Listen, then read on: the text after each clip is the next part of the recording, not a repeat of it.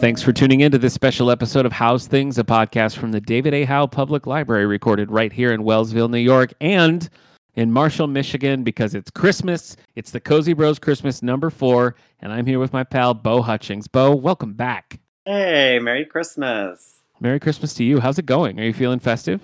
I'm I'm feeling very festive, and I'm surprised this is only our fourth. Well, it's the fourth on How's Things, but you and me and Eric did two, and then you did Right. one.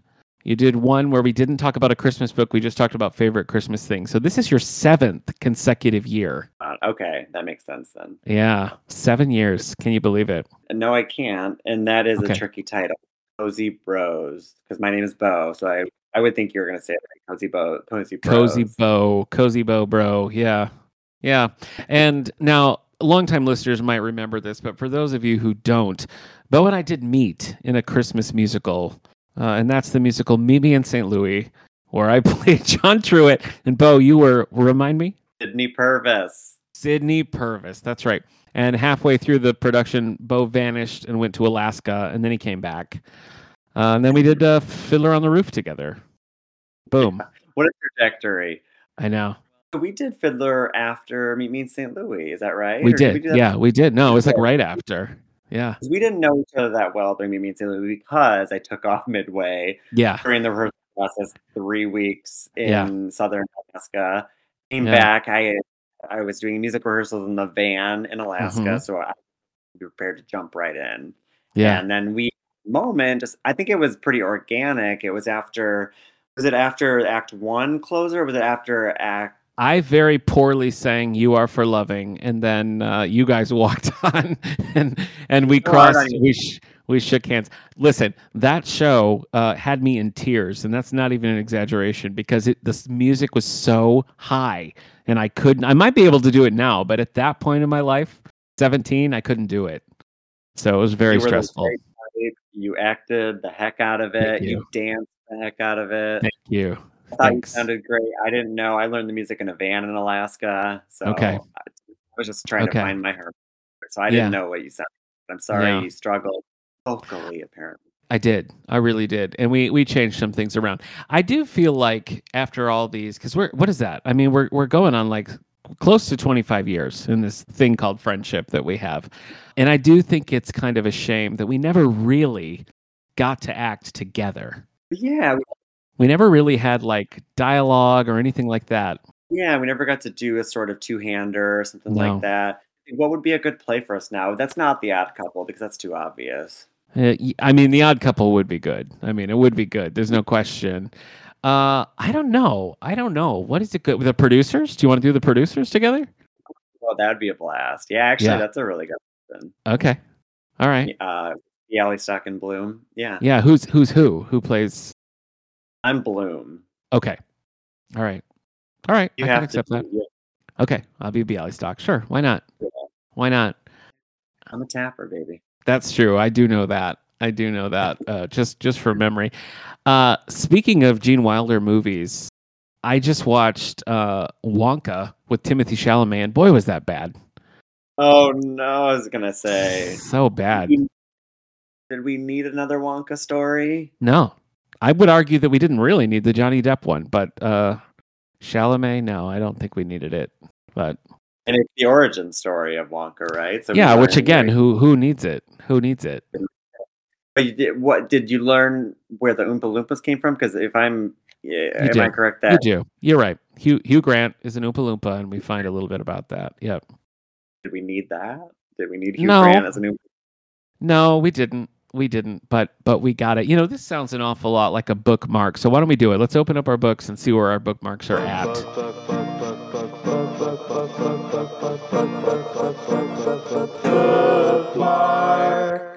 Did you uh, ever finish that Casey Wilson book?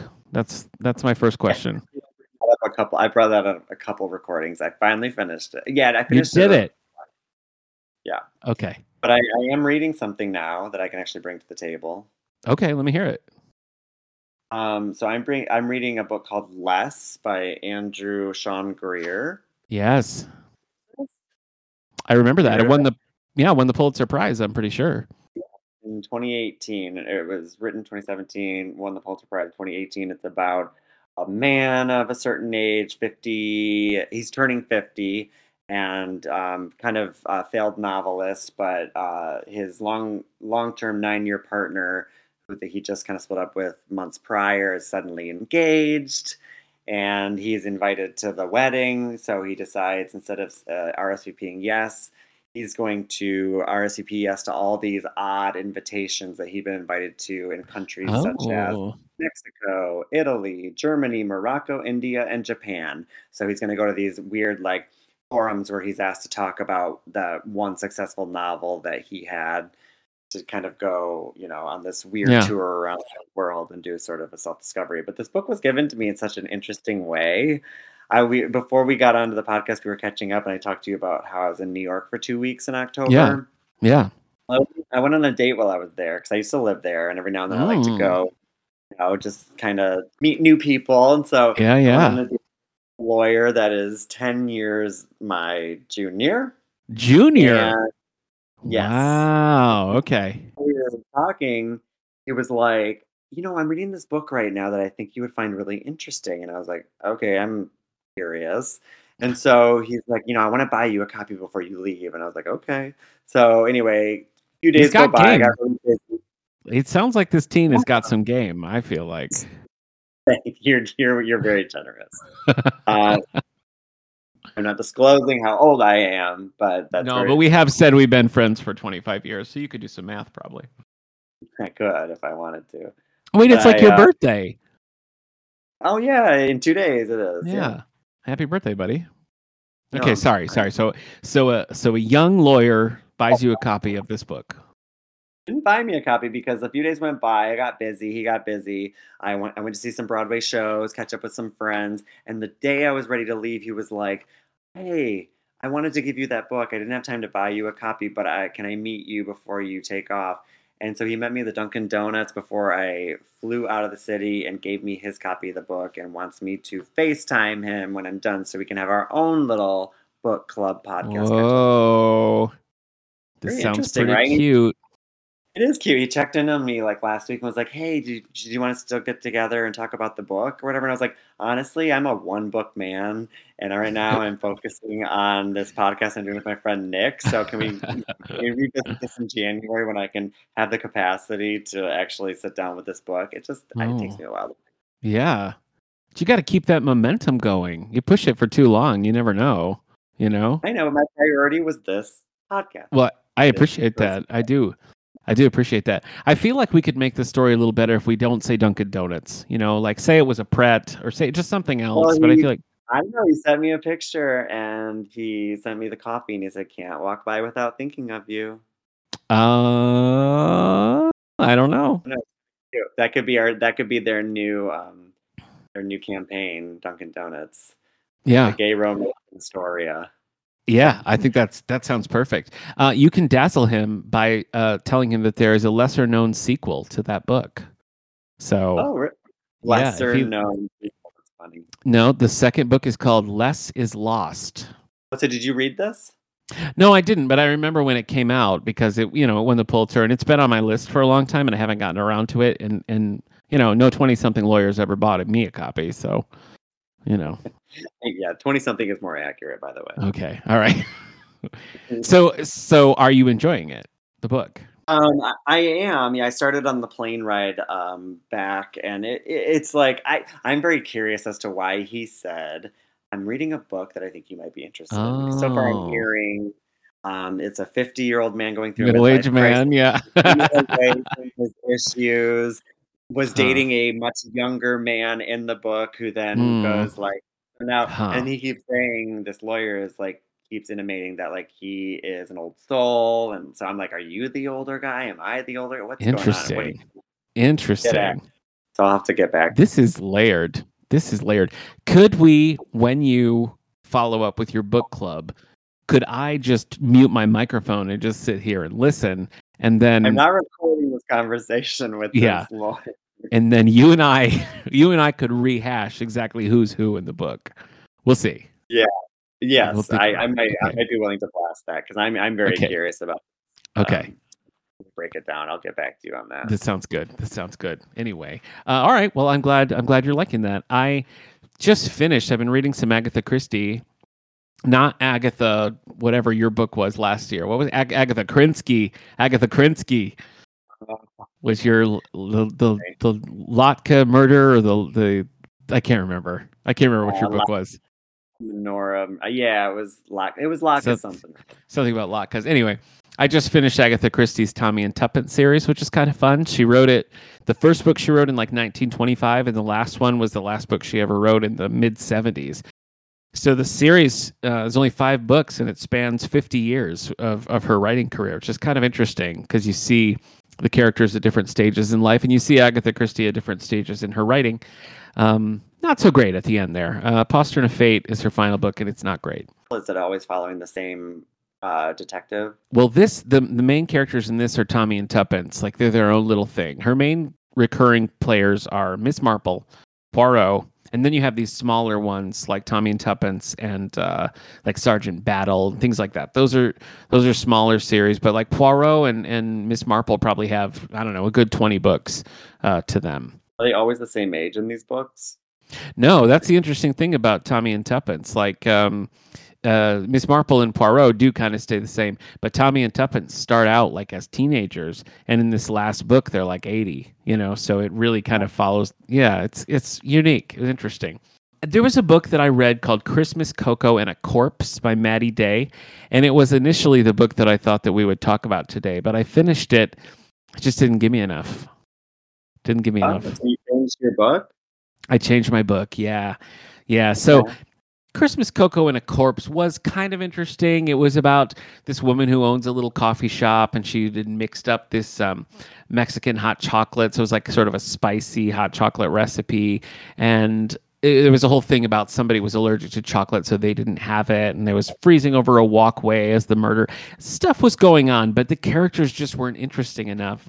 Uh, and so it was fine. It was it was a passable Christmas read, but I felt like I have time. I got to find the right one. So I switched books, and we'll talk about that in a minute. Um, I'm also reading Archie's Christmas Wonderland because I can't have Christmas without Archie comics. So Yeah, you're a big Archie head. yeah, it's true. That's that's what we call ourselves. You're exactly right.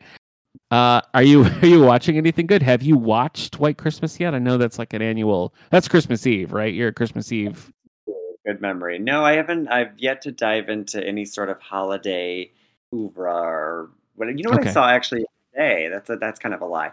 So I did um in Marshall with a lot of the same characters that Nic and I grew up doing community theater with. Of course, yeah. And there were a few songs in this mus- uh, this review that were a little bit more obscure choices for a Christmas show, which I thought was interesting. And one of the songs that which I loved was a little bit more folksy and bluesy, and I didn't know what it was from. And it turns out it was from Emmet Otter. You know that Oh. series? Sure, yeah.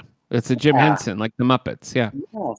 It was in like 1980 or something like that. And Yeah. so we were at a cast party at Joan Saber's house. And he's flooding back, I'm sure, when I say that name. yeah, it sure does. Joan in Marshall by having this like over the top Christmas tree that is cut like each branch is covered with like um like 10 things of tinsel that she hand puts on. It's like so it's uh, fabulous and it was Yeah, really I cool. believe it. Yeah. Room where it happened with the tree. And Yeah. we were there and it was like the, the the guests were kind of filing out and it was just like a core five or six of us left and Deb Culver who directed and produced this production I was in she's the one who brought Emmet Otter to the review, and she's like, "Let's watch Emmet Otter." So we all sat there and watched Emmet Otter, and I loved it. It was such a sweet, um, such a sweet movie. Great music by Paul something I can't remember. Uh, probably Paul Williams. Paul Williams did a lot of Muppet stuff. So and it was um so that, that that's kind of become a new a holiday movie. that I like. Oh, yeah. So when I was a kid and like watching that on TV and stuff, Kermit the Frog was in it. Like it started Yeah. with. Oh, was he? Okay. And then for a long time, like when when Disney and the Muppets kind of separated, the Kermit stuff wasn't part of it, and maybe they put it back in. But um, there's a blooper reel for that that's so funny. I don't know if you watched that. She told me about it. I need Yeah. to watch it. So you do have to watch the blooper reel. There's the whole thing where they're trying to roll this drum and it keeps like running into the Muppets and going in the wrong direction, and they just keep like the Muppets keep commenting on what's happening. It's it's very funny. So yeah, that's a that's a good one. Yeah. What about you? You watching? Uh, yeah, I just watched one with uh, Robbie Amell and Leighton Meester called uh, EXmas, and it was about this uh, this family who was like kind of close with their son's ex, and when he says he can't come for Christmas, they invite the ex to come because she doesn't have family. And uh, then he does come for Christmas, and now it's like, oh, my ex is here for Christmas, and it was so funny, like it cracked me up. My wife was like, "We got to watch this every year." Really? Yeah. Did you? When did you say it was made? Oh, now it's new, 2023. Okay, that's a good. Yeah, that's a good suggestion. I'll look into Yeah. that for Yeah. when I wrap my presents. That's my other. Re- I like to watch a new Christmas thing when I wrap my presents. Oh, that's a good idea. I also for uh, here in the library on our on our show, but have you tried? Um, Allie, who's a teen librarian here, suggested that I watch The Princess Switch with Vanessa Hudgens. So I did watch that, but I didn't like it. So Does not sound like your. I can't recommend it. But I did watch a movie with Al Pacino and Greta Gerwig, and it was about an actor who's past his prime going slowly insane. So That sounds way more up your alley. Yeah. So it was, I finished it and I was like, gosh, that was depressing. But uh, what a weird pairing. Greta Gerwig and Al Pacino, you know? Yeah. What What was that movie called? The Humbling. No, I can't. I can't recall. But did you see Barbie? No, I didn't see Barbie. My wife went. And then, yeah. So I was like, I guess I have to go by myself or something. And I just have, I haven't watched it yet. So yeah. Well, you should get to it before the awards. I guess so. happens. Yeah. She went, it was like a, they did like a sister thing. She went with her two sisters and they went and saw it and everything. And I, you know, I didn't get you too far away. I don't have any friends local to go watch it with. So what are you going to do? Guess what's coming? Oh, what? Mean Girls. Oh, I remember Movie. watching that in theaters so clearly. Yeah, With me, yeah. I know. I know. We had a great time. I did see the uh, the tour of Mean Girls when it came to Shea's here in Buffalo, and it was really cool. Did you like it?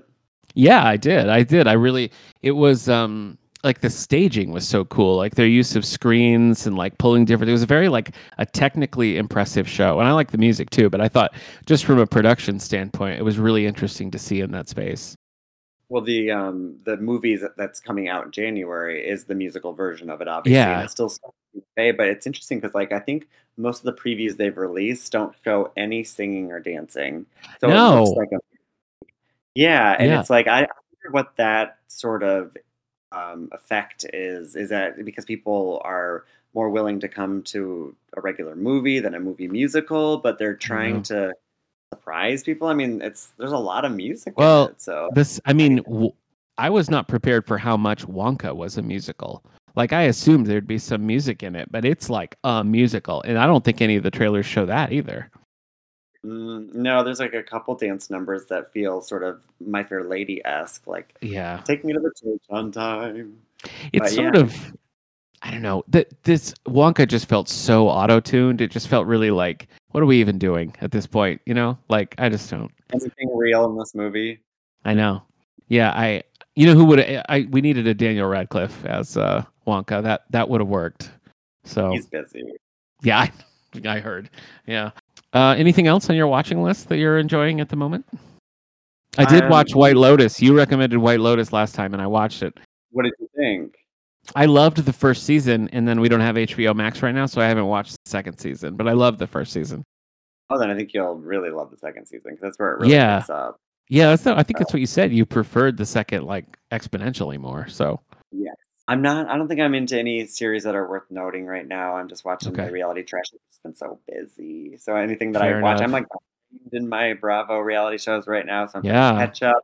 Well, my friend Kendra has done a deep dive into Vanderpump Rules. She watched like all of it, and there's a new season now, right? Isn't it like happening now? It's about to come out in January. January. Oh, Okay. All right. All right. I would love to talk Vanderpump Rules with her. Oh, she listen. I'm sure she's listening, and I'm sure she's like, "Give him my number." I'm just I'm gonna wait for the text Uh, to come through. Let's get Yeah. into the scandal, Kendra. I'm down. Oh my gosh, she. Let's go to it. this would be like music to her ears. I was sitting, I was at a dance competition um, in Kentucky, and I was sitting with my roommate before we went to the theater. and to to start the show. And we were talking about Vanderpump Rules and the season, how good it was, or whatever. Da, da, da. And then all of a sudden, like five minutes later, I check my phone and I see that Tom cheated on Ariana with Raquel. no. Showed him. Our our mouths dropped, and I was like, "This is gonna be huge." Yeah. Sure enough, what Yeah. do we cut to now? You know, we have uh, Ariana on Dancing with the Stars, uh, winning third place. Like it blew up. It was a big Yeah. deal. Yeah. Do you are you caught up yourself by by Kendra's podcast? I I only hear bits and pieces of what uh, what Kendra says to me, uh, so I feel like I do know. Like I mostly know the shocking things. So uh, you know, I, I know little bits of You it. say Vanderpump Kendra. Rules, I come running. Did you? all right. Quick debrief on Vanderpump Rules, you guys. Right go for it, and I'm just gonna soak it all up. How do you quickly debrief 10 seasons of drama? I don't think you can. Kendra, did you what what what caused you to do this breakdown of Vanderpump Rules? Um, I just kept seeing like trailers for it on like Instagram and stuff, and I was like, I need to know what what this is. And so I was working from home at the time, and so I just turned on season one and binged the whole Yeah. thing. You went all the way from season one to where we're at today. I did, yes, and I I managed to not get like I didn't know anything about Scandoval or what happened, and I managed to keep it that way the whole time. So when I got to that last episode of season ten, I was just like, my brain has exploded. Well, it's interesting. Like eh, watching in that perspective is probably the right way to do it. But knowing, like, I, I I dipped in and out for all those beginning seasons, but knowing I was really invested in the season as it was airing, and then knowing watching the season with the lens of knowing that they were gaslighting Ariana this whole season into thinking like. You know everything's fine with your relationship, or maybe it's not so fine. You know, you're you're you know the, the sex is bad. Da, da, da, da. Like they're trying to convince Ariana to break up with Tom, and watching them try to manipulate this person in in that Yeah. with that lens was like this great uh TV. Well, the and the editing is so good because they like if you go back, they like pepper things in. Like Lala's like, you know, I saw Tom, but this person saw Tom out with this person doing this, and that's kind of weird. And then they just like leave that and don't come back to it, and then it all like hits the fan. well, like uh, the editors, like knowing that they have this footage too, are they just like tripping over each other to get to the library to be like, get to season three? You know, minute twelve, we have that footage. Like, how do they keep track of? All I this have stuff no to I, call I have these- no idea, but it's the most garbage thing I've ever watched in my life, and I cannot stop watching it. And I cannot wait for season Oh. eleven to come out next month. Yeah, now you're so caught up. I'm excited for you. We'll have to we'll have to catch up Yes. during that season and like, like whoa. It was so funny for me to like watch this happen on the sidelines because Kendra and I record 902 and here we go every week together. And when stuff was kind of starting to happen, uh, and Beau, you and I had talked about it in the last, I think the Pride Month episode we did. Um, Kendra was like, I think I think I'm gonna watch it, and then it was like so Yeah. fast that you're just like I absorbed like, all all right, of I'm on this, and you were like, five. Yeah. it- yeah. it- It was like, Kendra was like, no one call me, no one interrupt. So just like journal. these quick little, It yeah, consumed my life. It was Yeah, my last like binge before I went Yeah. back to a brick and mortar job. So yeah. yeah, good stuff. well, Yeah. you know, keep doing the good work for us out there. Yeah. the Yeah, I think maybe Beau and I should just make our own spin-off podcast about Vanderpump Rules. I Listen, think this is the beginning. I'm feeling the chemistry, and you, you got one listener for sure. I'm I'm here for Well, you know how Vanderpump Rules started. It was the Real Housewives of Beverly Hills season two or three, a conversation between Brandi Glanville and Scheana, and all of a sudden the camera went from filming Brandi to Scheana walking back into the kitchen, and all of a Yep. sudden we're Yep. in Vanderpump Oh. Scheana. And That's kind of what you're. I go like I Yeah. I like her and then I'm like shut up, stop talking forever. You watch her at the reunion this past season. You watch Yeah, the reunion? yeah. Obviously, at the end of this, her and what drinking the White Claw by herself and the in the church, like because there was like uh what was it a s- not a cease and desist, but like some sort of court Yes. order where Raquel couldn't be that close to Scheana. and they had to put because Scheana on the Scheana, when she like, found out what happened, had like slapped her, and so she got a restraining order, and they had to keep them separate. So stupid. Welcome to the dumpster, Nic. Yeah, I'm waiting for the podcast. I I'm- keep telling my husband that uh, he's going to be watching season eleven with me, and he keeps saying he's not, but We'll see. I think it's gonna He'll happen. start- I think it's gonna You'll see happen. his eyes start to peek out to the I think side while you're watching. He'll start to get Yeah. Yeah, now he'll keep, who's that? he'll keep crossing in the back of the room and staying longer, being like, "Wait a minute, wasn't she?" Yeah. Yeah. I, I thought could see it was with All right. Well, Kendra, thank you for dropping everything to pop on and talk Vanderpump Rules with Beau because I'm giving him nothing. I don't I know was it. in the middle of something very important. I bet you were. so I bet you should were. feel Well, there's, no, what's I more important than talking about Vanderpump Rules? Let's be honest. That's right. Nothing. Yep. Yep. All right, bye guys. Bye. Bye, Kendra. All right. Let's look at a little book news. Look into the future to see what it proves. It's time for book news. I'm going to pull up the New York Times bestseller list for December 24th, 2023. All right. Uh, coming in at number 13 is a book called The Housemaid by Freida McFadden. I don't know if you've seen this one around. It's a blue cover and it's a woman looking through a keyhole. This has been the book of uh, 2023. I feel like this was one that we had a million holds on it. It was impossible to get a copy. Everybody was reading it. I finally read it and it was fine. It was just okay, is what I would say. But uh, I get the obsession. So that's number 13. But let's jump to number 10. Uh, 12 weeks on the list Holly by Stephen King. The private detective Holly Gibney investigates whether a married pair of octogenarian academics had anything to do with Bonnie Dahl's disappearance. How do you feel about Stephen King? I keep finding myself wanting to touch down with Misery again. Oh, yeah.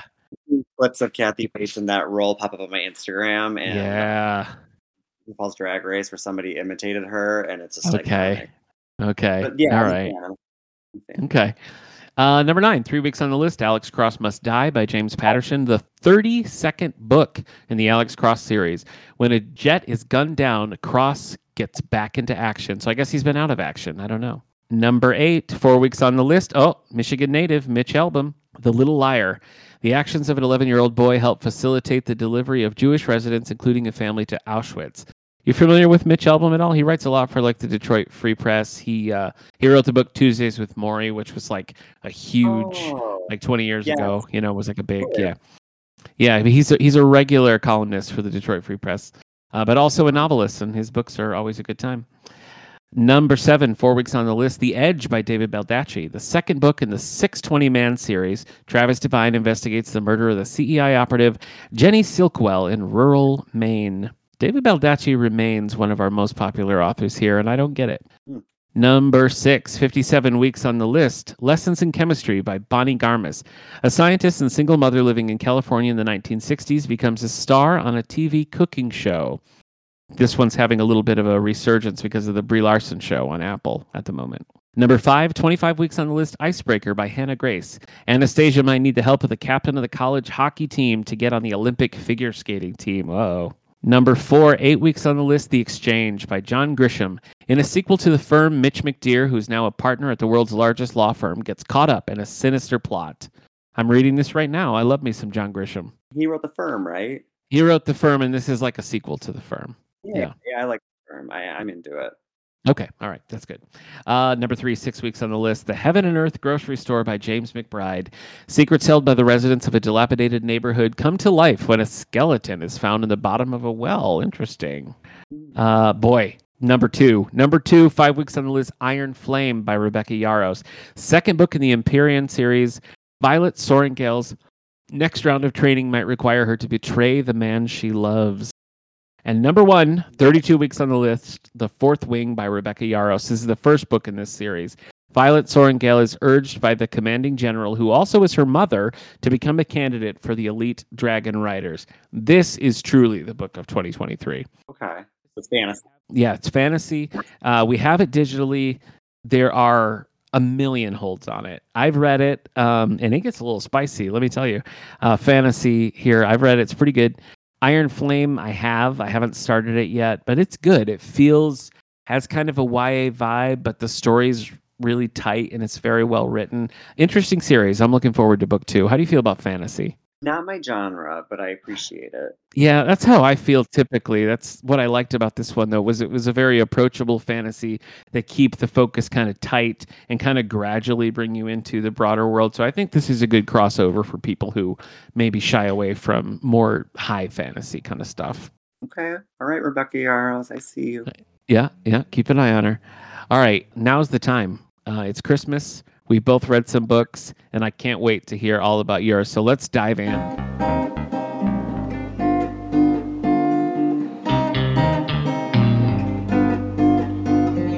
Sexy new book club. Beau, what is your choice for Christmas book 2023? And I don't know, listeners, I don't know what he picked. I don't know anything about it. So I ended up reading How Aunt Tilly Stole Christmas, a Wicked Witches of the Midwest sto- short. But I'd never did. I never read that, right? I don't think so. That's not familiar to me. I think what it was is that I had come across this book a lot as I was kind of Oh, reviewing looking for other things. Yeah. And so I, I already kind of knew the log line and everything. It was written by Amanda M. Lee, and I looked back at my library from from my Nook um, purchases in Yeah. the past, and this one never came up. So the only reason I was like really intrigued is because look at that witch, Look at her. Wow. She's got some sass. right? Yeah, Yeah. image.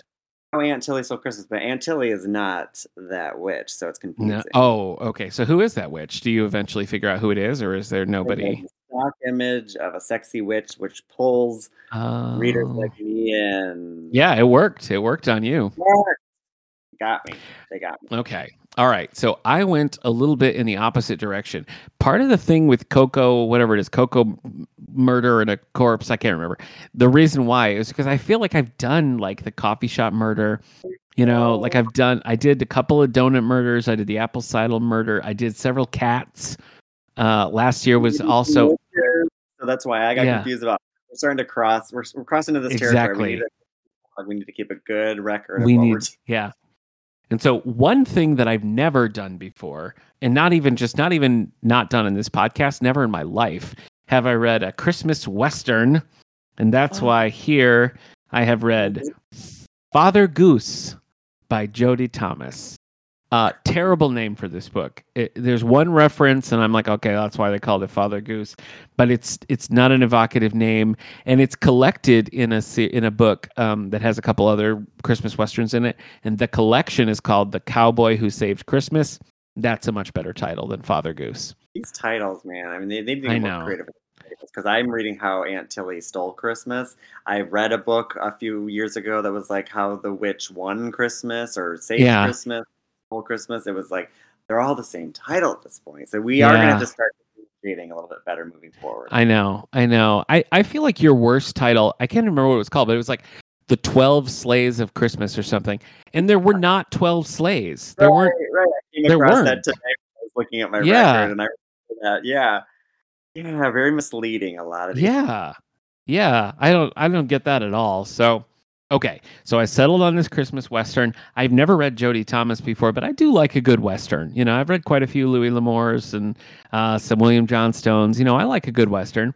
And I felt like this one uh, was pretty solid overall. How did you feel about yours just in general? So it's a part of a series, which I think you know the the Wicked Witches of the Midwest. I'd be curious to read Okay. another book, but I I just I the other thing I did that's different than years past is I this was my first audio for a Christmas story. I- Oh, I, normally them. This time I was actually listening to somebody recite it, and um, o- overall this did not impress me. Okay. Sometimes I've found that listening to an audio of, of something that maybe is not the best written thing makes all the uh, little pitfalls of it that much more apparent because you're hearing every word and you're like, ooh, that's It rough. sounds as cheesy as my mind would have interpreted it, or and- what it was was there, and I'll get into it when we get into it. But there was like the reader did a good job with with the with the you know the content and everything, but I felt like there was such a bitterness to every single piece of dialogue. It was the that's no good. bitter sort of like one liners, zingers, like you suck. Basically, every line was just the each character razzed each other to a point where I was like, this is like hard to listen. Yeah. Okay. All right. Well, let me set the scene for mine. Okay. Father Goose by Jodi Thomas. It's December 1867. So early December. We've got uh, Trapper Hawkins is our as our lead character. Trapper Hawkins. He's a Civil War vet. He had kind of an unhappy growing up. He his mother died in childbirth. He's the youngest of three sons. Father always blamed him for the mother's death, so not a happy home. He goes off, joins up in the Civil War. While he's gone, his brothers are both killed. He doesn't know where his father is. The family homestead's gone. So after the war, he's basically homeless and got nothing but his own wits to keep him going. So we he rolls into this little Texas town he sees some Yankee soldiers who are there and he's worried that they're going to recognize him because he was a Confederate spy. So, danger, danger is here. Okay. He's just been wandering around Texas. He's got three weeks until Christmas.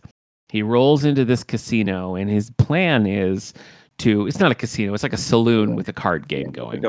The plan is for him, yeah, basically to just gamble and win enough money to kind of make it to the next destination. So that's his plan. That's our initial setup where we are. Tell me a little bit about the witch. So the witch. So Aunt Tilly. I, I have a feeling the other reason why this story sounded so familiar is because it follows um, the niece of Aunt Tilly is Winnie Winchester. Hmm. So it's it actually takes place in northern Michigan. Hey. are- early 2000s, um, right around like the week prior to Christmas. So okay. we're um, in a snowy sort of idyllic town, which I looked up. It's a real it's a real town called Walkerville, Michigan, which on the mitten is kind of up there here Sure. near uh, Base of the pinky. Base of the pinky. Okay. the pinky in my on, on my palm. So um, it takes place in Walkerville, small town. Uh, other areas that we visit are like Bellaire, Michigan, Gaylord, Michigan, which I know, Charlevoix. So I heard all these familiar names. Oh, okay. excited. Okay. That's fun. So basically, um, Tilly is probably a woman in her mid 60s, and she's driving her truck through town um, with her two great uh, grand nieces. So these names, I'm gonna butcher them over and over. So get ready. Okay. So there's um there's, there's Tinsel, Clove, and then this other girl. The other thing about listening to a book on tape as opposed to reading is you don't really uh, know. Maybe you can't. You know, you can't read it. So I, Yeah. I, the, the girl's name is either Bay, Faye, or May. All One of the sound very similar. Yeah. One of the three. She's the she's the youngest, and Bay Faye May is actually the one um, uh, driving. So they're actually doing like a driving test. I'm sorry, they're in Okay. Aunt Tilly's um, So, truck. Are we are we all witches? Is Aunt Tilly the witch? Is Bay Fay May a witch? What what Bay is? May has some powers. The other two, I'm not quite certain about. Latent witch powers. Okay. Yeah, so May is 15 and she's learning to drive. She's a permit. Okay. Aunt Got Tilly it. Is All right. User of the car. So they're driving through town and they notice that there's a sort of um, town hall function where all the cars are parked there. They thought, hey, we didn't know about this because they're kind of the outcasts, right? Sure. Witches. They're witches. People don't. Yeah, they're witches with a lot of sass, so I can understand Oh, why they didn't sassafras around them. Uh, so do you think maybe they think that they're excluded because of the witchiness, but it's actually just they're kind of They're awful? mean. Yeah. kind of mean. Okay. Honestly, it's like it's like you dumb idiot. Why would you think that? You stupid Oh, little wow. freak. Like, the way that they Oh, like come at wow. each other, it's like they're so annoyed with each other. It's like they hate each other, but it's with a lot of love. You can tell. So it's like there's a Oh, lot sure. of it's, it's exhausting. Like turn Yeah. turn left, you stupid brat. Like pull into that parking lot, you Yeah. idiot. Why wouldn't you? Basically, Yeah. it's very strange. It's dynamic. So they get into the town hall, and um, Tilly's um, arch nemesis Margaret is leading the meeting, of course, and so there's some sort of rivalry that we're set up to know that Tilly and Margaret are are nemesis nemesi, Mhm. and uh, basically the, the the big the big sort of premise here is that Margaret is making the town aware that uh, a juvenile center in Gaylord had burned down, and the children that were all um, a part of that residential center are being displaced through the communities nearby. So there's going to be some delinquents coming to town. Oh. So, so, so they're trying to decide like, are we going to take these kids in or are we not? So they need a vote, sort of of of sorts. And. I see. of course, Tilly barges in there like, why wouldn't we bring them in? So that's where we're at. That's the setup. That's sort of where Okay. we're heading. Trying to decide what to do with these quote unquote delinquent children. Okay. Right. It's the holidays. It's a you got to take them in. That's that's the whole premise of Annie. You know, you got to take them in. To your home. we? We'll find out. Okay, so Trapper is in the saloon and he's like, I gotta win some money. He sits down, he's got enough cash for a good meal. A lady from the kitchen comes, brings him his food. They have a bit of a moment, you know, they kind of like, I see you, I see you. you know, don't think anything of it. Sits Mhm. down to the game. It's going well. He's winning. He's got this one guy, right? This one guy is like, look, man, I'm out of cash, but I'm delivering this load to Dallas. And I will let you continue to deliver this load for me, and you can keep all the money and you'll be set for life. All you got to do is get this thing to Dallas. So he's basically like, I bet, and if I lose, you can take over my job and this huge payday that's awaiting in Dallas. And so Trapper's like, okay, yeah, whatever, let's do it. So Trapper wins. Turns out that this was a bit of a bait and switch. He's been duped into uh, taking on this cargo. Guess what the cargo is, Beau? Um, it's going to Dallas, so I'm gonna Yeah. guess cowboy boots. No, it is five spoiled rich girls. Oh my goodness. children ranging in age from 13 to 4 uh, and their father is very demanding they must be home by christmas uh, and this is like a big a big deal okay so he's gonna get the girls there this is his winnings and the father's gonna pay him a ton of money if he can get them there by christmas he needs to have like a sort of a nursemaid go along with him and he's like well i'm in it now i gotta figure that out okay so he's figuring that out cut back to Emery Adams, who we met earlier as the kitchen gal who brought him his food. Right. She likes to look at Trapper. She likes the idea of this adventure that he's on, and her family sucks. That's what it comes down to. The family sucks. Uh, she's been working in the in the saloon since she was twelve. She has no social life. She is just inside all day waiting on saloon customers, and that's it. But she's been squirreling. She's been squirreling away tips. She's been squirreling away money, and she's got some ideas for how she might escape this. Right. So she's at the saloon. She's cleaning up for the night. Her father doesn't care about her, so she's just going to stay and take a nice, luxurious bath. Okay. So she's in the tub, and all of a sudden, she hears some noise out front, and she's like, "Oh no, somebody's coming!" She goes to get out of the tub, totally soaks her clothes. Right. So she can't put on the wet clothes. You know, it's December. So she finds uh, a bag, sort of in the lost and found in the back room of this saloon things that were left behind. She finds this old beat up leather bag. There's clothes in it. All the clothes fit her. She's never worn nice clothes. She's never looked good in her life. She found these great clothes. She also found a wedding ring and some cash. So she's like, you know what? Screw this. This is my ticket out of here. So she takes the bag, she gets dressed, she puts on the ring, she takes the cash, runs out of the saloon, passes her father, who doesn't even recognize her, and he's like, Good day, ma'am. And she's off. She's doing it. This is everything everything has come to this moment and Emery's making a run for it. So why does she she ran because she heard a noise? She heard a noise and she didn't want to like she didn't want her father to catch her like basically using the saloon for her own comfort rather than just like cleaning it. You know, she's like she's taking a bath, she's usually she's using guest rooms, guest towels, that kind of thing. Oh gotcha. So she doesn't want to get in trouble. But then when she's in the clothes and the dad doesn't recognize her, she's like, I'm free. This is my big break. I'm gonna go. Yeah. So she takes off into the night. Yep. Strange thought process. Yep. Memory. Yep. Okay, so we're at the meeting, and then we have sort of that moment where Margaret's like, "Okay, well, we." I think they they didn't let Tilly know about this meeting because they knew that Tilly has influence and she's a sassafras. Nobody wants her around, but also like Margaret's very clear on her stance that she does not want outside, like what she supposes again, as Nic did in quotations, delinquent children in Yes. their town. So there's some trouble there, right? Um, so then eventually Tilly kind of gets on her soapbox. And she, she said exactly what you said, Nic. It's Christmas. Of course, we're going to help these children, like without a doubt. And it kind of what you would, you know, kind of encouraging. You notice that an overwhelming amount of the families kind of felt the same way. Of course, yeah, you're right, Tilly. Like it almost seemed like she kind of brought, like they weren't even considering that it's Christmas, and they're like, oh yeah, yeah, it is. Let's do. Yeah, that's right. We should do this. It's like they didn't even didn't even dawn on them what time of year it was, even though Yeah. like I did Christmas Town. So it's like, okay, people, you could have come to that conclusion on your own. but Yeah. Yeah. Her her her her social magic and got everyone on board. Okay, we're gonna, Okay. you know, we're all gonna help this. You know, everyone's gonna get a kid. So Mhm.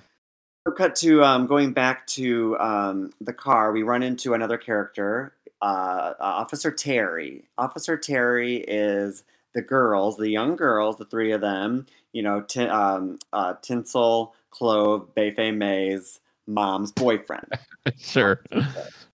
Officer Terry's part of the family, and we kind of find out that through this interaction, you know, of course, Tilly and Officer Terry have like a, a combative relationship. Oh, you so and so, you son of a gun, and because you know Tilly razzes everybody, he razzes her back. But you kind of learn through this interaction that he has an affinity to Bei Fei Mei, Mhm. and he is uh, like kind of she's the favorite or whatever. So you know he kind of makes a promise. Well, I'm going to teach you how to drive because the other two Okay. can't drive. You suck, basically. Like, why is everyone so mean to everybody? They're mean. time? They are mean. Yeah.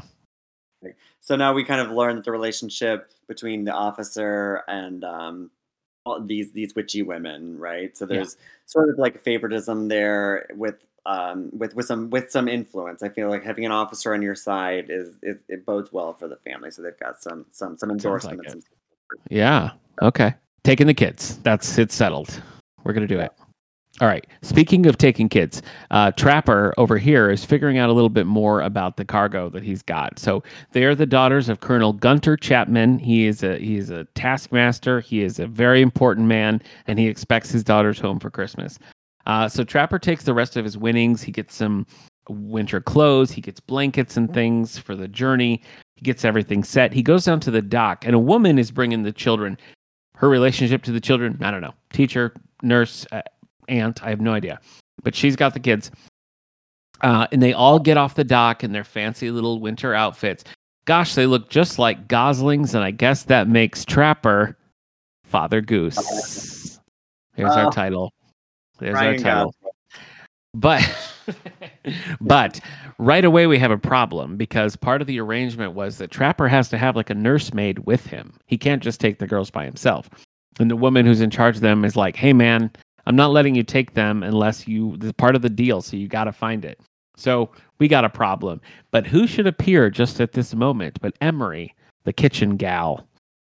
And she is yeah, she's dressed, she's ready, she kind of sees what's going on. Trapper approaches her and he's like, hey, hey, hey, hey, I got to take these girls, but I need a nurse. And so if you need to right out of here, pretend to be the nurse and we'll get out of here together. And Emery's like, sold. I'm in. I, yeah, I want to do it. I want to do it. So they're on board and we meet the girls. Uh, Catherine Clare is 13. Anna Jane is 11. Elizabeth Rose is 10. Helen Wren is 5. Sophia May is 4. But that's too much to remember. So Trapper's just going to refer to them by their number in age order. So the oldest is number one, the youngest is number five, and that's how he refers to them the rest of the time. Very Captain Von Trapp. Do you remember when I did the Wizard of Oz national tour? I saw it. Local, we, we were assigned local children as our munchkins or whatever, and each ensemble member was was assigned a certain kid to like lead on stage ah, and to like you know for the bows. And my friend Kyle uh, was always assigned number seven, and we would always do a great job of like getting to know our kids and stuff and stuff. And he would just go into like the holding room to go seven, let's go. seven. He would never learn their name. He goes seven. yeah. He was really really nice with the kid. It was just his, his Yeah, he sounds he sounds great. Uh, I saw that at, at a big theater in Rochester when you were in that, and I was just back to that theater for the first time to see Bob Dylan. So it Oh, was right. Yeah, it was fun. You weren't there, but uh, it was still it was still fun. So anyway, Trapper's gonna call them by their name. They bond pretty quickly. Everybody's excited about Christmas and getting home in time for Christmas. Um, one is old; she wants to drive. The girls are the older girls are pretty sturdy as far as like their father has insisted they have these skills and everything, so they're pretty good. Number four is obsessed with collecting rocks, so she keeps putting rocks in the wagon. They all have to pee, so they make a little stop. Um, and M is so appreciative that she gives Trapper a little little kiss on the cheek, uh, and that um, that gets some wheels turning. She's a married And we'll pause for now. A married woman got that. Right. Yeah, she's a widow. Widow. She's pretending to be a widow. Oh, okay. Gotcha. She's Good still wearing the catch. ring. Good catch. She is pretending to be a widow. Okay. So, so in Walkerville, after we met Officer Terry, we go back to the house to Winnie. Winnie Winchester is the the niece who I feel like is probably a bigger presence in some of the other stories of the um, Wicked Witch of the Midwest series. Okay. okay. So that's kind of you learn that Winnie was raised by Aunt Tilly, and Winnie has two sisters. So we're dealing with a lot of triplets here. We got three grandnieces, we got three nieces, and then lo and behold, Aunt Tilly breaks the news to Winnie that we're getting three boys from the Oh. juvenile center.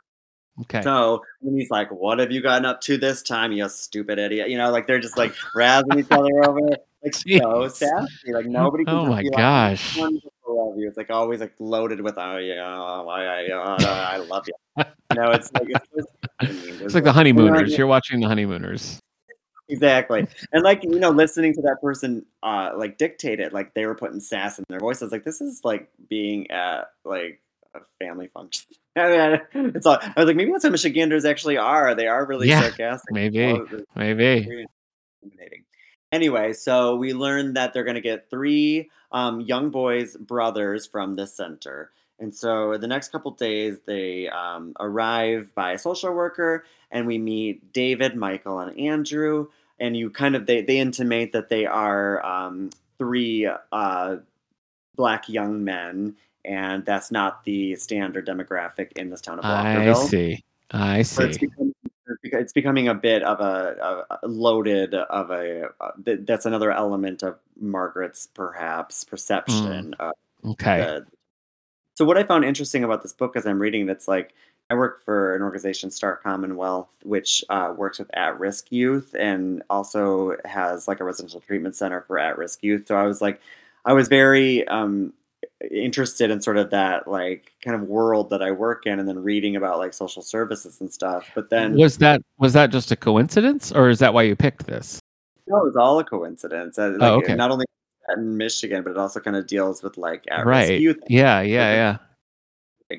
So you meet these three kids and they come into the house and of course they're a little skeptical of like the situation they're in because they've been passed around a bit in the system, the foster home, and they're not, you know, super comfortable being acclimated. But Aunt Tilly is determined to get them integrated into the family and make them feel Mm. comfortable and make sure that they have the best Christmas ever. Yeah. And so over time, we start to learn. We start to find that they're um, they're really connecting with Officer Terry, who's the man of the house, and he's determined, Yeah. sure that um, you know these kids have a good time. So they're making like model planes in the year 2000. I'm like, let them play video games, you know, like old school activities to try and like you know give them something to do. And after a while, Right. found out that um the uh uh the kids like basketball like all these other activities so that, so officer terry is you know really stepping up and and, and and helping these kids out so meanwhile um in the middle of the night somehow inexplicably um winnie or uh aunt, aunt tilly gets woken up and um one of the grandnieces i can't remember which one it's either tinsel clove or bayfay may let winnie know there has been tragedy in the town of Walkerville. Lo Yeah. and behold, the house has burnt down. oh my So gosh. So all of a sudden, a house in their hometown is burnt to the ground. You know, it's probably probably these delinquents. Well, I don't know. Okay. Is it- is All right. Okay.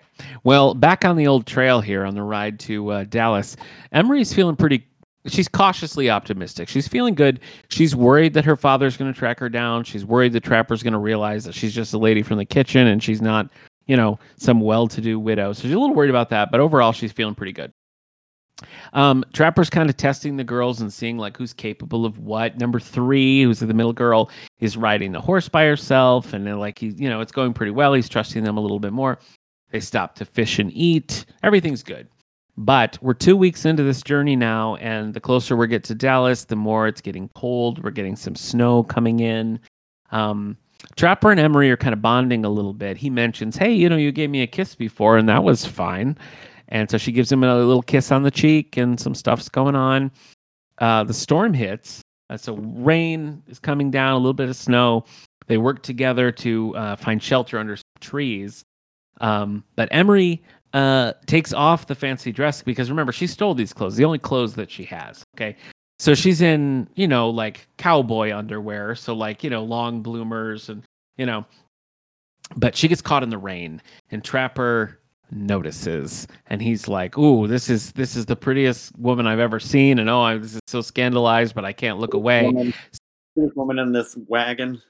yeah so they so they have kind of a moment there uh and you know they get they get the wagon unstuck they get under these trees they meet another young couple who's there another family traveling uh on this path and so they're all kind of like harboring under these trees and they share some meals and it's fine.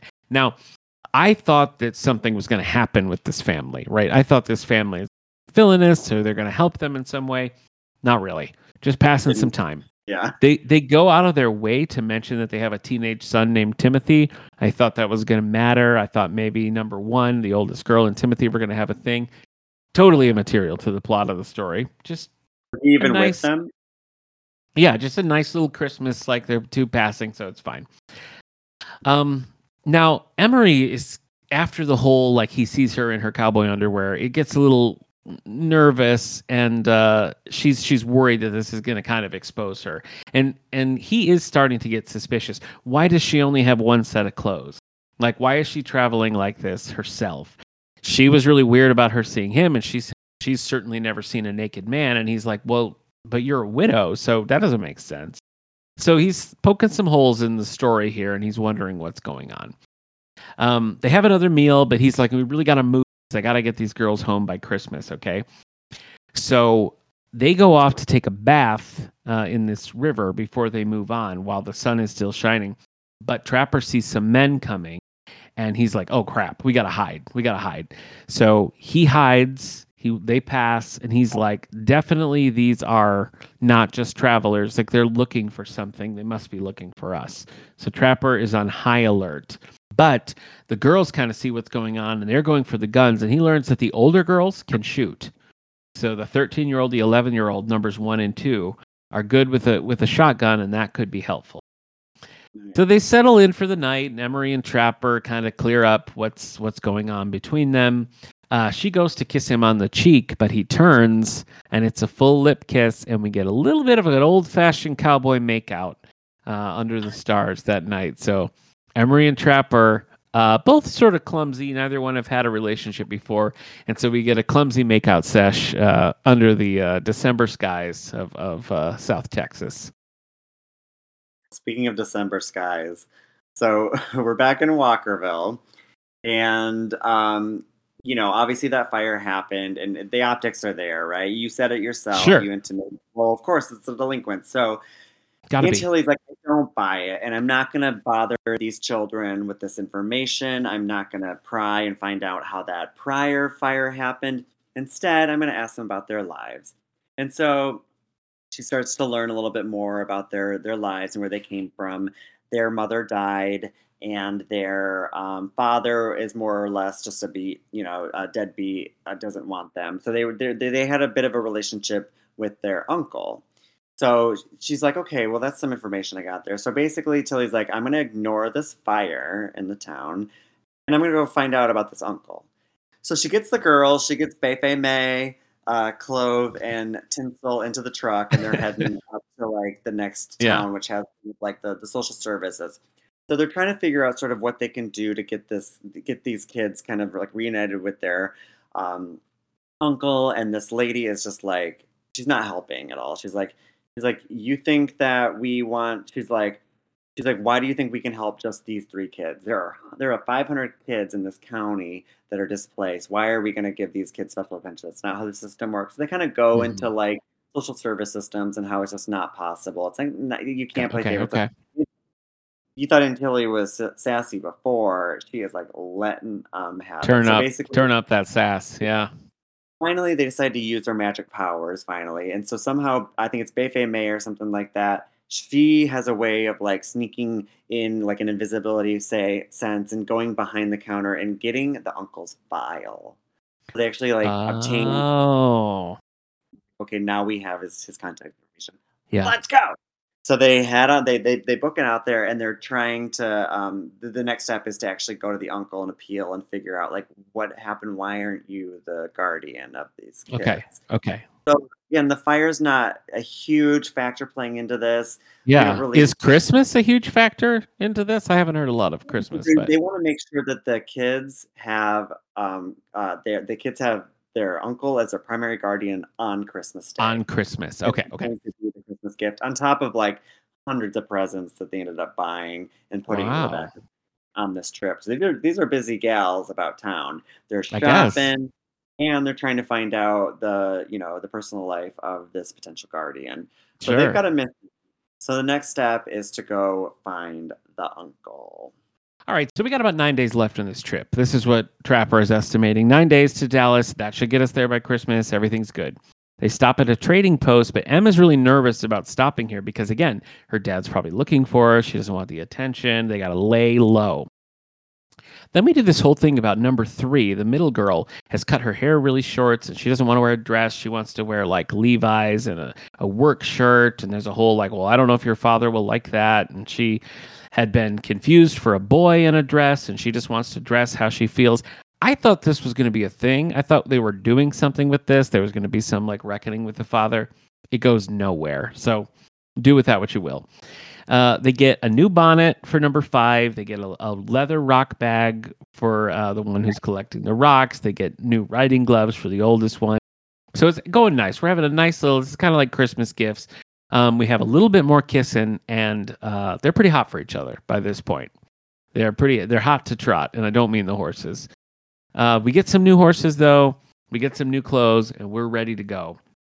Making good progress, but Trapper's still worried about that gang that he saw driving through. Like he knows that they're looking for somebody, and they've got this, you know, potentially, you know, some money to be made here. So he's really nervous about it. Snow is coming down hard, so they find this ravine and they set up camp. And it's too cold for Trapper to sleep outside of the wagon, so he better sleep inside with them. So the girls all fall asleep, but Emery and Trapper are awake, and it gets PG 13, I'm going to say. I mean, some PG 13 action. Sloppy cowboy kissing. Yes, some sloppy cowboy kissing, some sloppy cowboy fondling. Uh, it's escalating. Uh, so the next morning, Trapper's like, "Well, I better go, you know, see what's going on, see what's around here." So he's walking along. He's a he's a pretty good distance from the wagon by this point, and he gets jumped, uh, and he's out cold. So he wakes up. He's tied up. They're like, "Where's the wagon? Where's the party you're traveling with?" And he's kind of led them astray, right? Turns out they want the girls for ransom, and they're like, "Listen, man, you know, we'll let you go. We just want to ransom these girls. Just tell us where they are. You know, we'll give you a cut. You can get out of here." Um, he's not going to do it, obviously, and he's he's got to fight these guys. He's he's decided that's what's going to happen. Well, back at the wagon, Emery's woken up. Trapper's gone. Something weird is going on. Midnight, the horse that Trapper had has come back, but he's injured. He's got a rope lead around his neck, and the girls are like, "No way, Trapper would never do this to this horse." So something is wrong. So it's decided that Emily Emery is going to stay with the little girls, and the older girls are going to pack some heat, and they're going to go rescue Trapper. Go girls, go. Go, go. So we're driving up north. We're, we're going even more northern Michigan, heading up to the Charlevoix area, which is north of Gaylord, where that I've, center I've spent some time in Charlevoix. Yeah. Beautiful. So the so the uncle lives there, and they knock on his door and are basically like, "Let's cut to the chase, okay? We got your nephews. Why don't you want them?" And he's like, "It's not like that. Like I wanted the kids, but my brother, who's a deadbeat, is out in Vegas as a dealer. He's an alcoholic, he has to sign off on me being the guardian, and he won't sign the papers. Uh So it's like like they have to have, there has to be some sort of like legitimate you know handoff and like paperwork filed, and it's like it's not happening. So it's like, oh my god, okay, well these kids love you, they want to be with you, you want to be with them. Like we got to make this happen. So then Aunt Tilly remembers, oh.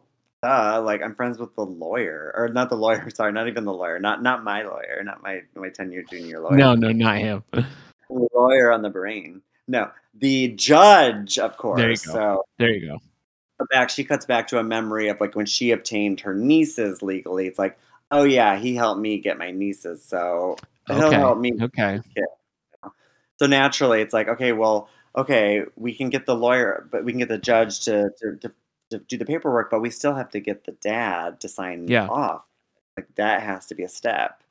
So basically, what happens is we, we have the conflict of getting the, the dad to sign the paper, but we also have that that that fire that burned down. So as we're Right. driving, you know, burned down that house. So as we're driving down Main Street again from Charlevoix to go back home, there's more cars in the parking lot. Oh. Meeting that we weren't told about. Turn left, you stupid idiot. Err, You know, we get we get parking. She basically jumped over the curb this time. Yeah, and, Of course. Gary's like, where's the fire? Like, I didn't know there was a meeting. You can't have a meeting apparently in this town without letting everybody know. And yeah, who do you think apparently. is- Yeah. Who do you think is leading this meeting? Margaret, the, the nemesis. So basically, what it's coming down to is there's a, a house that burned down. So who do you think did it? Margaret's trying to get the town to get rid of all these delinquent kids because they're burning down the Wow. houses. But Sure. wait, Officer Terry steps up. He says, uh, "Hold up, hold up, hold up. What's this you said about the kids burning down the house? Well, the kids that burnt down their detention center are burning down houses in town. No, no, no. That was an electric an electrical fire. I have the paper right here. Oh. Foul play. It was from there was no expedient used. This is electrical fire. And so then Tilly says, "Oh, that's interesting. Why did you think these kids burnt down the house? Is it because you're racist?" And Margaret's Oh. Oh, I know. There's a lot of like things in this book where I'm like, this Wow. is white here all over it. And so now Tilly paint Margaret as a racist, and she's like, "Is that what you need? Is it, do you need this blast in the news that we are a racist town?" Da da da. And so basically, Margaret's like, "All right, we'll let it go." So the Mhm. fire thing, that's all resolved. Margaret's put at bay. Tilly did it again. She she she saved the day again because she's the well-meaning witch with a lot of sass, white gosh. savior. Her terrible attitude finally won out. So Yeah. now we got that taken care of. So now the, the kids can stay in town. One hooray. battle down. Now we got to get the dad to sign the paper. Right. Okay. So, uh, Trapper is trapped. He's tied up, right? And he's sort of like, well, okay, well, maybe I will come with you. Let's talk. He's just buying time, you know, blah, blah, blah. He sees the girls coming, and then he realizes, oh, I can signal them with their numbers, right? So he's like, all right, if you want me to join join the gang, I've got I've got three rules that you have to follow, and I can't can't remember what they are, but he's like, number one, do this. Number two, do this. Number three, do this. Well, shots ring out. The girls fire when they're called. Uh, the guys guarding Trapper go down. Nobody's killed. It's just, you know, it's flesh wounds, you know, it's grazes. People are fine. So it turns out the girls come in and they untie him and they're like, oh my gosh, this is the foreman from my father's ranch. Like, we know him. Foreman's out for some cash. He's going to ransom these girls. He knew they were coming. He knew where they were coming from. So this is like a whole thing. This is like a sting operation, right? So back at the wagon, we've got going in, and this has been a recurring thing that the girls have to go to the bathroom. The girls have to go to the bathroom. So finally, he buys a chamber pot at that trading post, right? So the little girls and Emery are in this wagon. Well, the guys start converging on them. Remember how number four has been collecting rocks this whole time? We start just Yeah. hoofing rocks, hoofing rocks at these guys, right? And the other one takes this chamber pot that they needed, cracks one over the head with it. So he's covered in chamber pot uh, drippings. And I apologize for the choice of the word dripping, but uh, but they're both down. So now they're like, well, we these these guys need to come to justice. So they tie them up and they pack them in the wagon, and they make their way the rest of the way to the Chapman farm. So they get to Chapman land. Now they're on the father's land, but they're still two days away from the house. So Trapper is in bad shape. He's got broken ribs. He's got several injuries, and a party comes out to meet them. And the girls are like, "Wait, it's us! It's us! Take us back to the farm." So they get back to the homestead, and it's Christmas Eve, baby. They've done it. they made it on time. They made it on time. So the father's kind of like, Great, my girls are here. And they're like, No, no, no, we're not coming in. We're not doing so you take care of Trapper, you take care of Midnight the horse, you take care of Emery. Like it's that. Father's very impressed that the girls are standing up to him and being tough because that's what he wanted. And so he's going to take care of uh, the, the help as well. Oh my goodness. So is that Yeah. the end of it? No, you got a little more. Okay. Wow. Okay. So a good lesson there, you know, use the chamber pot. hmm So we're gonna have to figure out a way. How are we gonna get to that dad? Right? He's in Yeah. Vegas. He's a I thought he was an uncle. Th- They have to get the dad to sign the paperwork so we can get this all. cleared. Okay. Okay. I'm So with we you. need Okay. to get the dad to sign the paperwork so the uncle can be the primary So guardian. the of uncle got it. Okay. I'm with yeah. you. Yeah, it's Christmas Eve. So so basically they remember, oh my god, we're witches. So they're like, why don't we just do a ghost spell where we we so they they conjure up this this, this concept that we're gonna get the the dead mom to come haunt her husband in Vegas and oh my kind of gosh. Sarah esque, right? And kind of Right. say like kind of convince it. it's Grandma Turtle. Yeah. Oh. no! What? we have the, the we have this this this conco- this concocted plan where we're gonna get the because they can create uh, we can they can see ghosts but they have to like work their magic so a human can see a ghost. So they're gonna have the mom scare the dad into signing the paperwork over. Okay. so all of a sudden and then it cuts to the next paragraph. Two hours later we come out laughing ah wish did you see the part where she slapped him in the face? So basically they don't show it actually happening they just talk about it in the paragraph. So Okay. Done. He signed the paperwork. So now they can go to the judge and say we have Yeah. everything ready. And that judge, when she knocks on the door, of course remembers Aunt Tilly, has Yeah. a semi miss to her, but is still a bit of a, a stickler, a bit a bit prickly, right? So they have nothing but hard, uh, cold hard facts. They have signed paperwork. Can this get done tonight? It's Christmas Eve, Tonight. but It's Christmas Eve. come on, you have to do this for us. And he just cannot resist Fei Fei May and her sweet face. That is always that's always the the Mm-hmm. Yeah. secret weapon. So Yeah. They need no magic. They just need to see like, you know, three sweet faces and, you know, sour Aunt Tilly Yeah. basically like ribbing him until she said, "If you don't do this for me, I'm gonna make a scene in your your front lawn." And he's like, "Whoa, whoa, whoa! Say no more. If people see that I'm talking to you in my lawn, there's gonna be hell to pay. Where do I sign?" Right. Basically, Right. so we get the judge very, very easily. She has, you know, convinced him to sign over this. Uh, to sign the final documents, which he says will take a while. And she said, Ah, man, come on, we got cookies in the oven. I can do it in five minutes. So, in five Oh. minutes, they Oh. Wouldn't want you to burn your cookies. So he sends them on their way with all the signed paperwork. It's official. David, Michael, and Andrew will get to live with their uncle. Oh. So the only magical part of this happens off screen? Yeah, Oh. much like Okay. the build-up and disappointment that you found with all these, you know, tertiary characters coming in. Yeah. The payoff was very was very little. There, that's the only Nothing. And except for the very last moment, which I'll wrap it up in a very silly Okay. little way. That you wrap up yours, Okay. but All right. So here's the end. Everybody is at the Chapman homestead. Everybody's clean and rested. Trapper's wounds have been taken care of because he had some broken ribs. He's resting. Emery sneaks in, climbs in bed with him, and says, Hey, I'm not a widow. I was the kitchen lady. I ran away from my father. I stole these clothes. Trapper doesn't care. He loves her just how she is. You know, they want to, he wants to be with all. her. Con artist and all. Doesn't matter. Yep, he's fine with it. He's totally fine with it. So it's Christmas, and the colonel has a proposition for Trapper. He's like, Look, I'm out of foreman. You know, you've been great for my daughters. They stood up with me. I want to hire you. Like, I'll give you the money for bringing them here, but I want you to stay on, take the foreman's old house, you know, work with the horses, work with the land, teach the girls. Please stay. Trapper's like, Look, man, if Emery will marry me and stay with me, I'll do it. He's like, Well, okay, I guess there's only one thing left to do. So, under the Christmas candles and the sparkle of the garland, Trapper brings Emery out. She proposes, tells him the plan.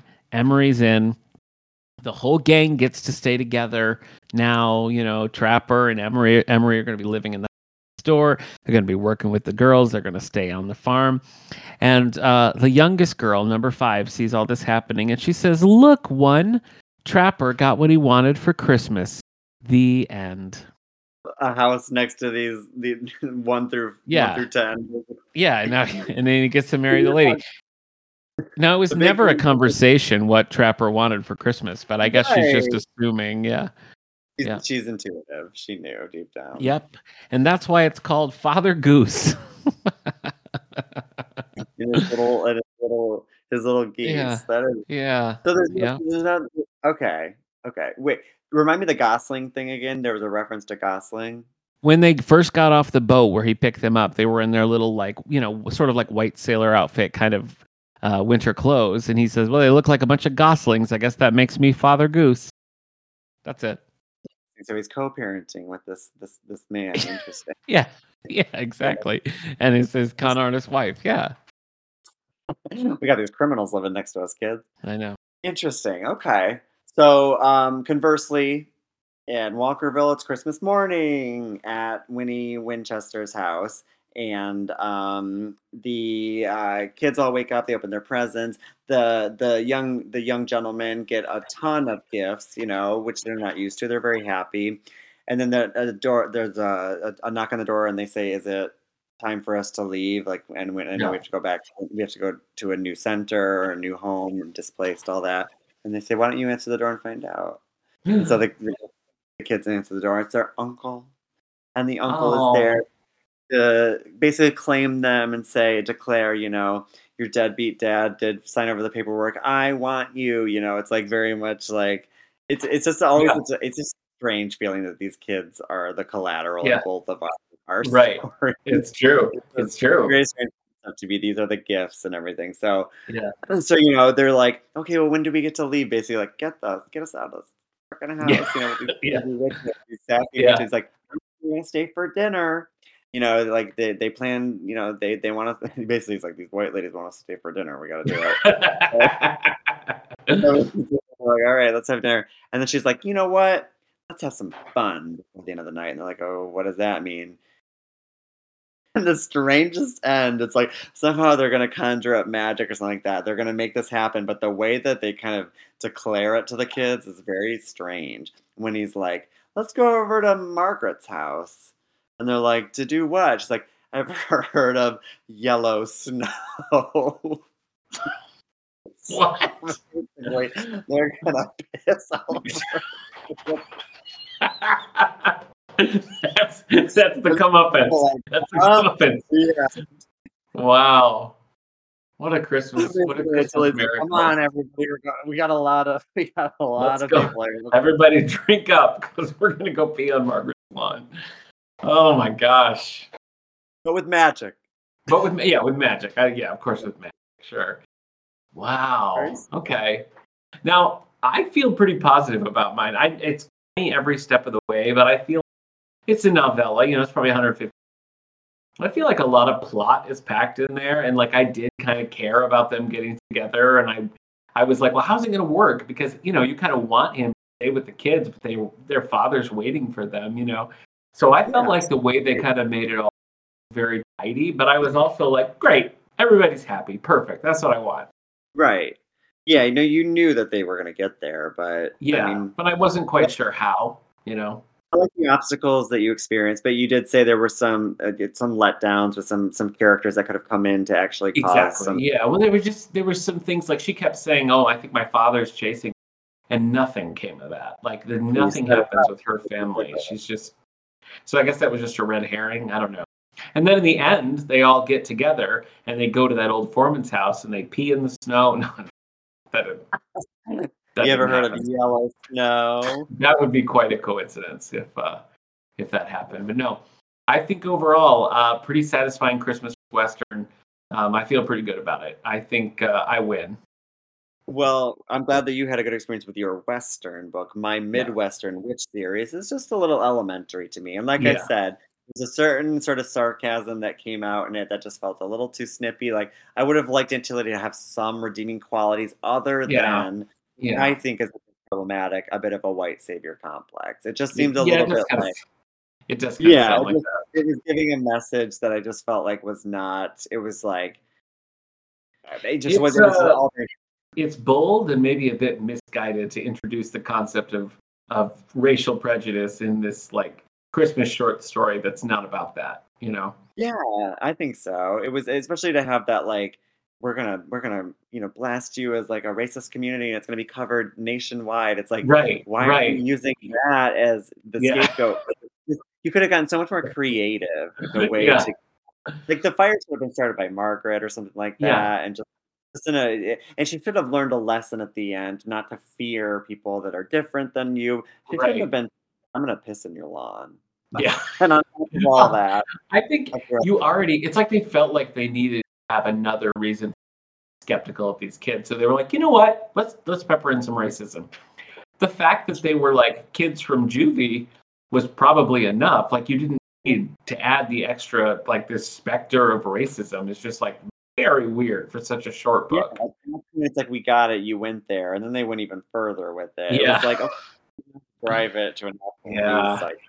Became yeah something that Me too. It was very strange, but I I didn't check to see when it was written. But they they they like I said they they kind of mentioned early 2000s, so I need to check back on that. But Yeah, overall, I hope I to learn more about Aunt Tilly. She was just Yeah. too sad. Kind of a different. a you different can read the whole.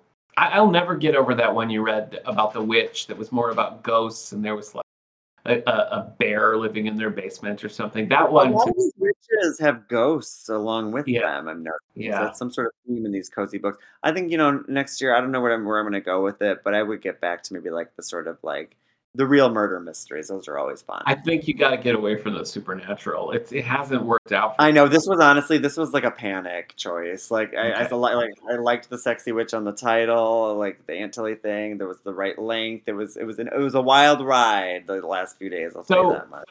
Does the sexy witch have like who is the sexy on the cover? We don't know. It's just the image that they're always throwing on the title or on the cover to draw people in. The the sexy Okay. witch might have been Winnie, like uh, the the, the niece Okay. that's not okay. much she's royal in this Okay. and more of she's more of like um like a constant in the house. She's always there. Where are you all sneaking off to? You know. Okay. I think she's the sexy witch, but Aunt Tilly it's intimated that she's not very attractive. They call her ugly a lot. Okay. So So definitely not her. Definitely No, not her on the cover. Okay. I don't we think so because they they're like they'll always attack your looks in this okay. They'll go for right. they'll go for the low hanging fruit. Hmm. Nobody's safe. Well. Uh, I think we learned a lot about Christmas and about ourselves tonight.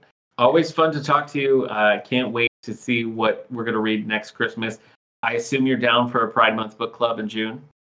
always. You know what? Maybe we could pull double duty and read less. Oh, oh just, I'm just wow. saying, you know what I mean? Two birds. Meet me where I'm at, please, with these books, and that Exactly. would Exactly. appreciate you having me uh, back each year for these these chats. I love it. Absolutely. The fans demand it. And I do expect to be updated on the progress with the young lawyer and the book club, uh, whether on mic or off, but I do need to know. Might, might, might be off mic conversation, but um, Okay. For our Patreon subscribers, they can they can go and listen to the Yeah. for all my fans out there, Yeah, that's right. all of my Yeah, fans. that's what it's for. Yeah. Mhm. Well, hey, just be sure not to yellow snow. I'll watch out for that. And if you ever are in a position where you're gambling and the pot includes a potential for money where you have to deliver a package, just be aware that it might be five children. You know, just be careful. got my hands full with just me, so Yeah, I'm I fold. I fold is what you say in that situation. yeah. Thank you. All right. Well, Merry Christmas. Happy birthday, my friend. Thank you. Merry Christmas to you and to all. A good night.